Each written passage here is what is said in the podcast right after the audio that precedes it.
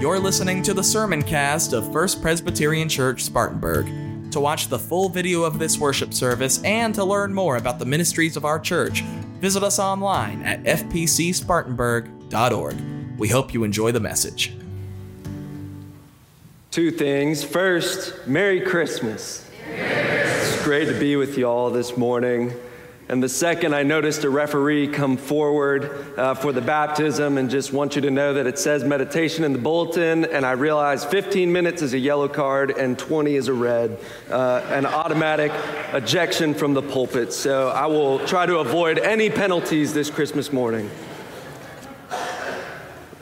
Friends, let us pray. Holy God, God of this Christmas morning, your light has shone through the night. And we have come here and, and gathered, gathered like so many on that first Christmas morning there at the manger. May your spirit rest in this place, in this moment, and in this time, that our hearts and our ears may be opened to the ways that you move and to the places that you call us. May the words of my mouth and the meditations of all our hearts gathered be pleasing to you, O God, our rock and our redeemer. Amen. Our scripture reading this morning comes from the Gospel of John, chapter 1, verses 1 through 14. Hear now the word of God. In the beginning was the Word, and the Word was with God, and the Word was God. He was in the beginning with God. All things came into being through him, and without him, not one thing came into being. What has come into being in him was life, and the life was the light of all people. The light shines in the darkness, and the darkness did not overtake it. For there was a man sent from God whose name was John.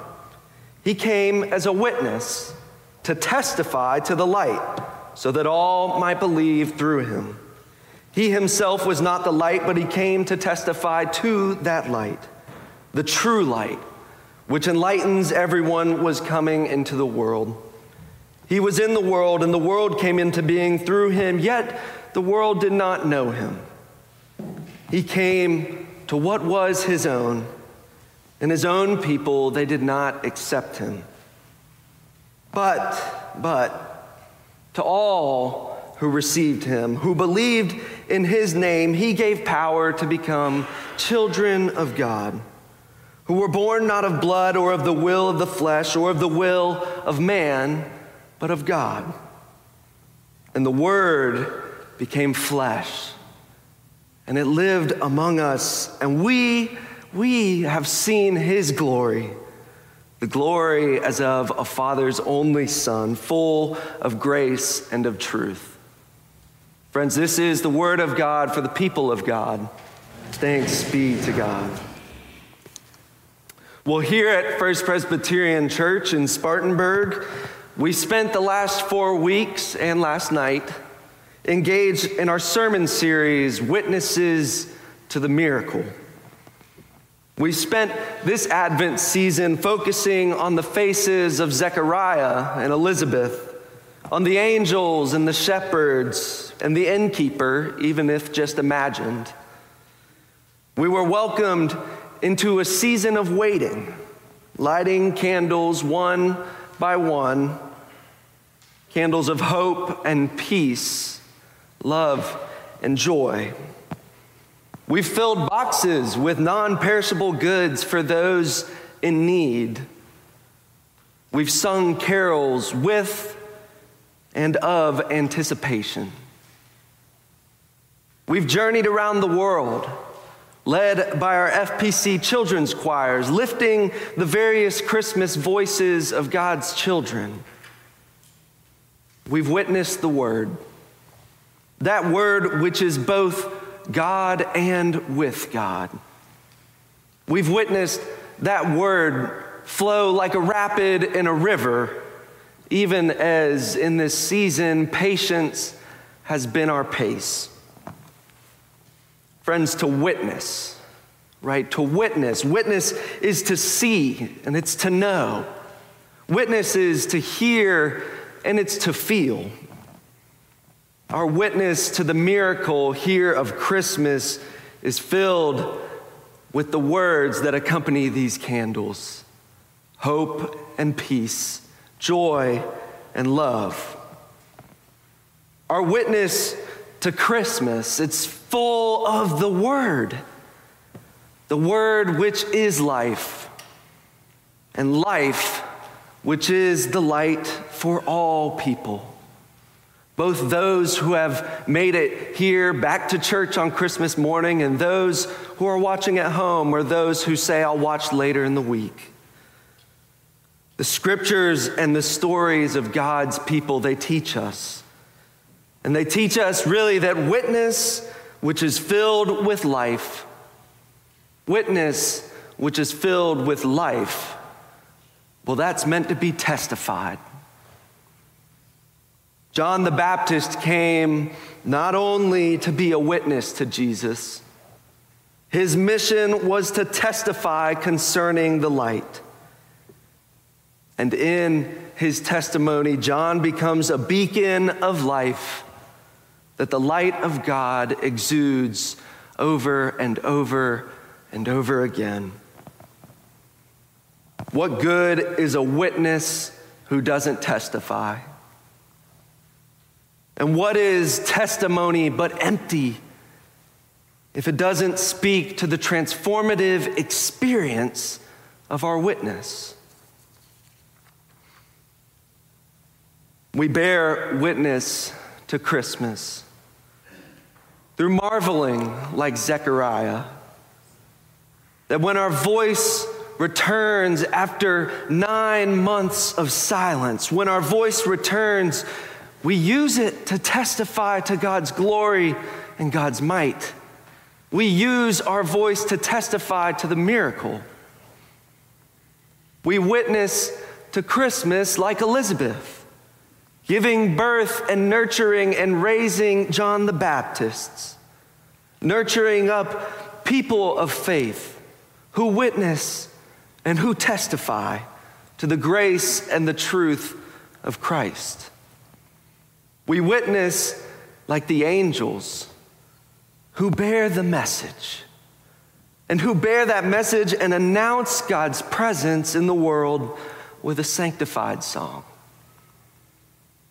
We witness to Christmas like the shepherds who sit in awe and ponder the majesty of the Creator, who are drawn to witness and to testimony by that sanctified song of the heavenly host. And we witness to Christmas like the innkeeper who makes room for Jesus even when there is none, who understands God's power to work wonders and miracles in the least expected places. We witness to Christmas. Friends, look around. Really, look around. Look at each other. Do you see God at work in the world? Do you see God at work in your life, in the lives of your friends and family? Do you see God? Do you hear God? Because I promise you, oh, I promise you on this Christmas morning from this pulpit here at First Presbyterian, I promise you that the divine is alive and well. Look. Look. You are a witness. You are a witness. In the hymn, I want to sing, even though we're going to sing it at the end, that Holt paused us on in the carol sing, Go Tell It on a Mountain. As I was looking at that hymn in preparation for this morning, I realized something about the music of it that speaks to witness and testimony. The verses, not the refrain, the verses, they are the witness. And then the refrain stands as the testimony because if you ended on the verse, it would be weird. It would be really weird. if you ended this blessed Christmas morn, if that was the ending, I don't think we'd sing it that much. But it goes into the refrain, it goes and it, it calls us in our witness to go and testify, go tell it on a mountain. Friends, let us join in singing Go Tell It on a Mountain, the refrain, and that last verse, the third verse. Let us join together in singing that. It's hymn number 136.